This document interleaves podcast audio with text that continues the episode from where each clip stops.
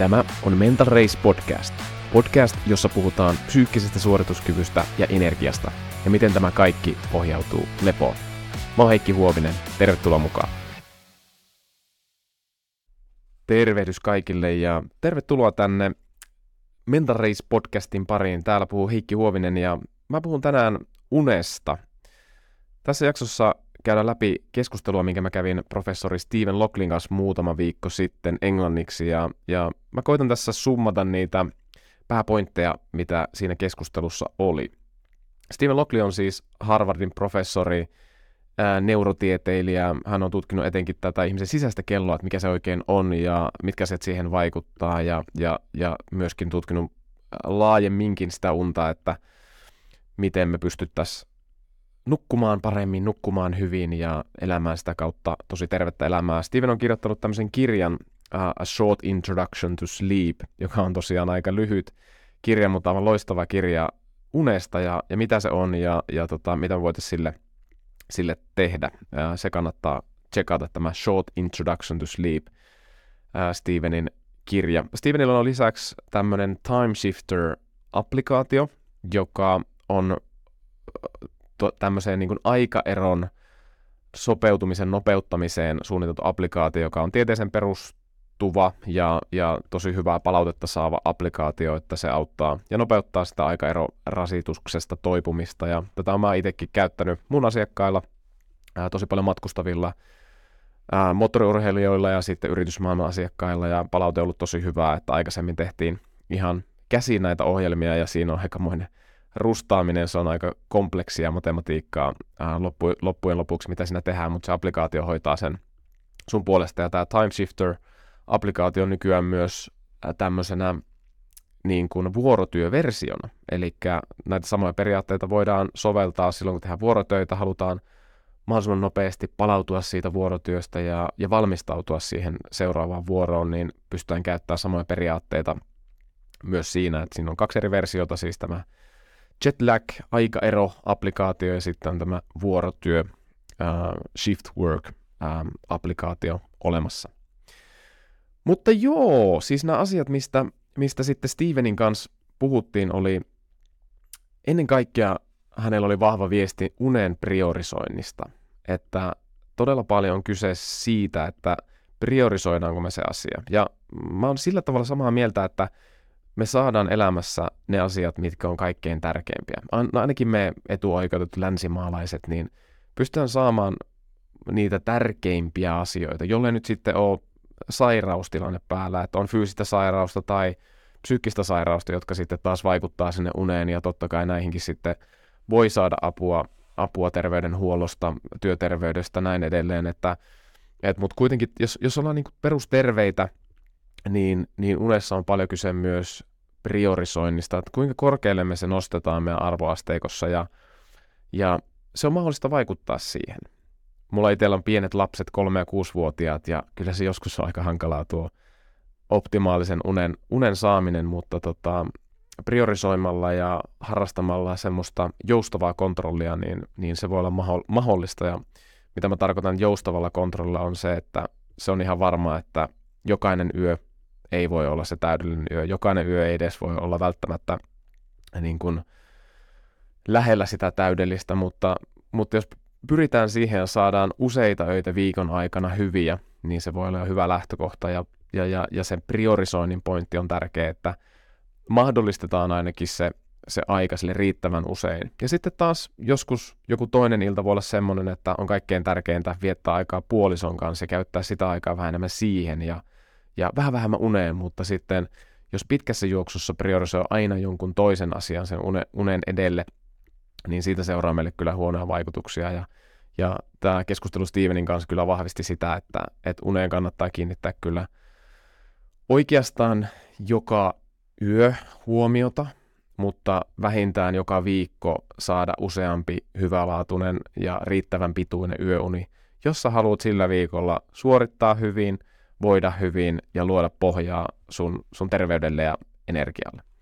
Ja, ja tota, äh, puhuttiin oikeastaan niin kuin kolmesta asiasta sen priorisoinnin lisäksi, että tarvitaan niin unen tasaisuus, eli se, se aika, kun me nukutaan, että se olisi mahdollisimman lähellä aina, aina samaa, että et, et mentäs nukkumaan suurin piirtein samaan aikaan ja ehkä maksimissaan joku tunteroinen heittoa siinä, siinä tota, nukkumaanmenoajassa ja heräämisajassa, koska jos meille tulee enemmän kuin tunti, niin meille tulee vähän sellaista jetlagia, aikaeron rasitusta, sisäisen kellon heittelyä. Me nähdään valoa eri aikaan, me tullaan pimeyteen eri aikaan. Eli käytännössä se valo ja pimeys on ainoita asioita, jotka vaikuttaa sisäiseen kelloon.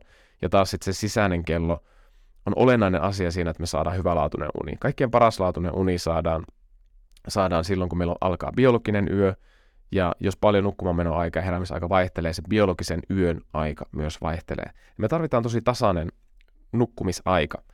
Ja tota, kuitenkin sitten joskus on hyvä priorisoida määrää. Ja, ja tota, sanotaan vaikka näin, että sulla on ollut raskas viikko ja lapset heräilyt koko yön ja ollut aikaisia herätyksiä töihin ja, ja tota, sitten se määrä on jäänyt tosi vajaaksi. No ehkä sitten kannattaa vaikkapa perjantai lauantai välinen yö, jos on mahdollista nukkua vaikka se 10 tuntia sitten se heräämisaika vaihtuu siellä aika paljon. Mutta sitten lähtee siitä rakentamaan pikkuhiljaa niin kuin – ää, aikaisempaa heräämistä, jos se sunnuntai-aamu olisi jo vähän lähempänä sitä maanantain heräämistä.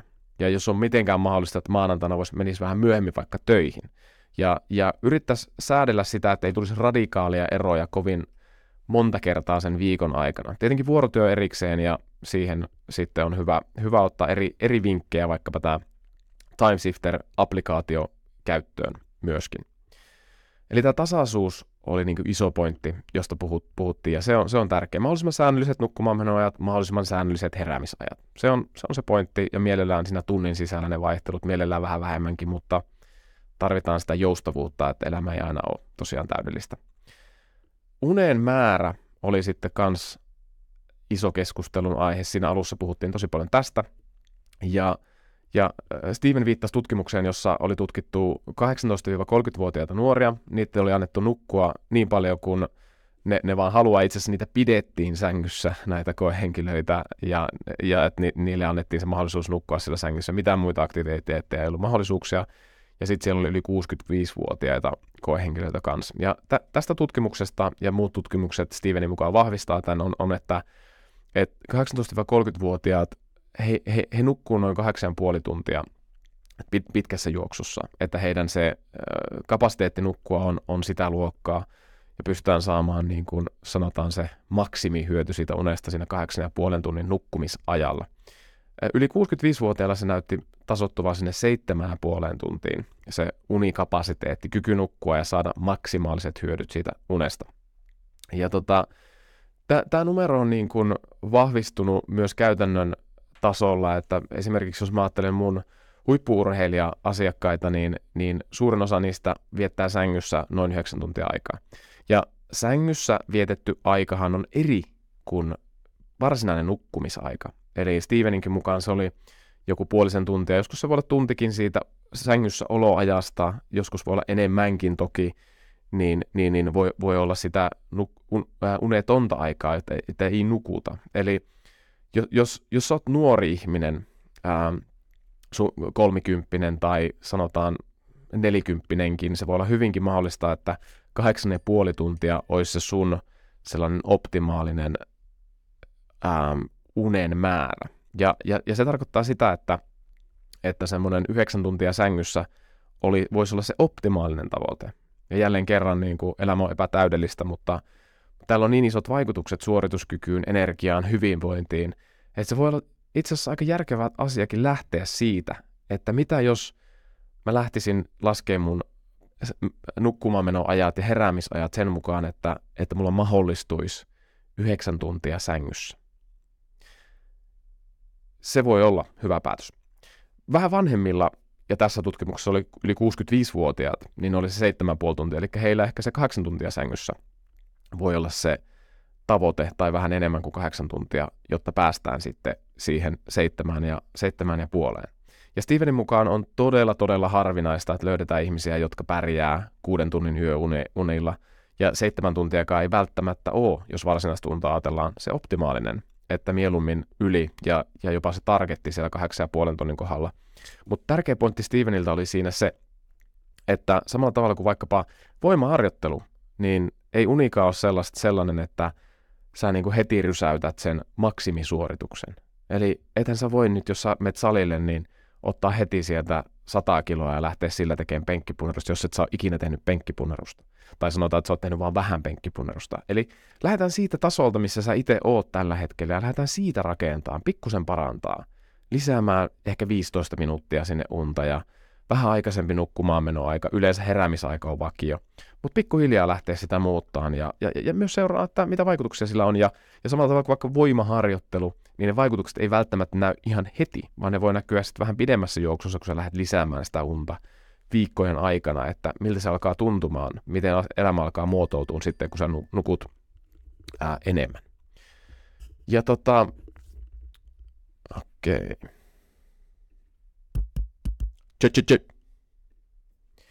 Sitten puhuttiin unen laadusta aika paljon ja tässä tuli erittäin, erittäin tota, ikäviä uutisia oikeastaan tai semmoisia hankalia uutisia Steveniltä kahvin suhteen. Ähm, minä tykkään kahvista, juoda kahvia useamman kupin päivässä ja, ja on huomannut, että Suomessa se on aika, aika yleistä ja tota, ähm, se voi olla, että suurin osa meistä suomalaista käyttää kahvia hieman hankalalla tavalla, tai ainakin sitä tapaa, miten sitä käyttää, niin voisi harkita, jos tämä ää, uni on sellainen asia, mikä on nimenomaan sillä prioriteeteissa. Kahvihan liittyy kuitenkin paljon semmoisia tosi kivoja asioita, ja, ja, ja mä en usko siihen, että semmoinen täysi pidättäytyminen jostain tosi kivasta asiasta on ihmiselle oikein mahdollista tai edes hyödyllistä, mutta sitä aina voi miettiä omia tapojaan, että et, et voiko niitä jollain tavalla muuttaa, saada tavallaan ne hyvät asiat, mutta vähentää niitä haitallisia asioita. Ja kofeiinin suhteessa haitallinen asia on se, että sillä on todella pitkä puolintumisaika, kestää kauan aikaa, että se poistuu kehosta ja jopa aamulla joutuu kahvikuppi voi vaikuttaa sun yöuneen ja sen laatuun. Ää, eli sitä kannattaa miettiä, miten sitä käyttää. Ää, käytännössä Steven antoi sellaisen suosituksen siitä kofeiinista, että jos laskee semmoisen jonkun yhdeksän tuntia siitä juodusta kahvista, että et, et yhdeksän tuntia ennen nukkumaan menoa olisi se viimeinen kahvi, jot, jotakuinkin jotain sellaista. Eli aamukahvi ja, ja tota, käytännössä mulla on paljon asiakkaita, joilla esimerkiksi lounaan jälkeinen kahvi on sitten se viimeinen kahvi. Mutta että jos haluaa oikein optimoida tai kokeilla tätä asiaa, niin mitä jos se aamukahvi olisikin se ainut hetki, kun, kun ot käyttää sitä kofeiinia. Tai Stevenillä oli vieläkin radikaalimpi ajatus siitä, että mitä jos kofeiinia oikeasti käyttäisi vaan silloin, kun sitä tarvisi. Eli silloin, kun sä oot tosi väsynyt, silloin, kun sä oot nukkunut tosi huonosti, silloin, kun sä tarvit lisää energiaa. Ja mitä jos sitä ei käyttäisikään muuten? Mitä jos käyttäisikin kofeiinitonta kahvia normaali aamuna? Eli tämmöinen ajatus, että jos, jos sä oot niin väsynyt joka päivä, että sä tarvit kofeiinia, tarvit kahvia, että sä pääset jonkunlaiseen energiaan ja suoritustasoon, niin mitä jos mieluummin puututtaisiin siihen energiaan, siihen väsymykseen, kun hoidettaisiin sitä sillä kofeiinilla? Mun mielestä ehkä ihan hyvä ajatus ja semmoinen pysäyttävä ajatus myös, että lääkitäänkö me vaan jotain semmoista isompaa ongelmaa sillä kofeiinilla vai käytetäänkö me sitä viisaasti, sitä, sitä kofeiinia. Haastava ajatus, haastava ajatus. Kahvi on aika, aika kiva asia ja meillä Suomessa sitä paljon käytetään, mutta miettimisen aihetta kaikille meille, että mitä sen, sen kanssa voisi tehdä. Ja, ja, ja, ja sitten taas tämä kofeiinin käyttämistä Steven puhuu, että jos, jos, jos sä sitä käytät, niin tosi pienet määrät itse riittää, jos sä haet sen positiivisia suoritus- ja energiahyötyjä. Eli hän puhuu tämmöisestä, kun tutkimuksissa on 0,3 milligrammaa per painokilo määriä käytetty, josta saa jo, saa jo niin kuin optimaaliset hyödyt energiasuorituskykyyn. Eli tämmöisellä 70-kiloisella ihmisellä tarkoittaa puolikas kuppi laihaa teetä, puolikas ää, pieni kokis, ää, puolikas tai vähän alle kuppi kahvia.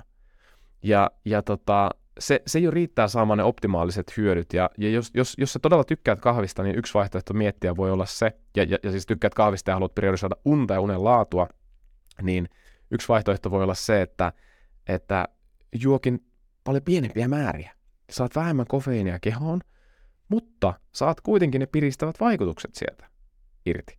Eli pienentää sitä aamukahvikupin kokoa ja, ja ottaa lounaan jälkeen tosi pienen kahvikupin.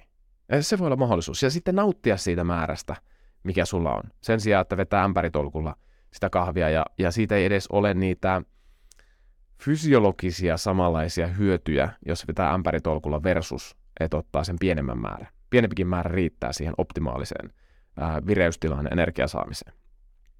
Sitten unen, unen laadun suhteen puhuttiin asioista niin kuin, okei, okay, rentoutuminen, tarvitaan illalla jotain rauhallista, mindfulness-meditaatio on, on hyödyllisiä. Ja sitten sit, äh, nykyään paljon käytetään unettomuuden hoidossa tämmöistä kognitiivista käyttäytymistiedettä, kognitiivisen käyttäytymisterapian ää, unettomuuteen kehitettyä linjaa, tämmöinen CBTI, ää, ja se, se on semmoinen asia, että jos, jos, jos sulla on paljon unihaasteita ja laadun kanssa haasteita, et pysty nukkumaan, niin tähän kannattaa pureutua ja perehtyä. Jossain vaiheessa tässä podcastissakin puhutaan lisää tästä CBTIstä.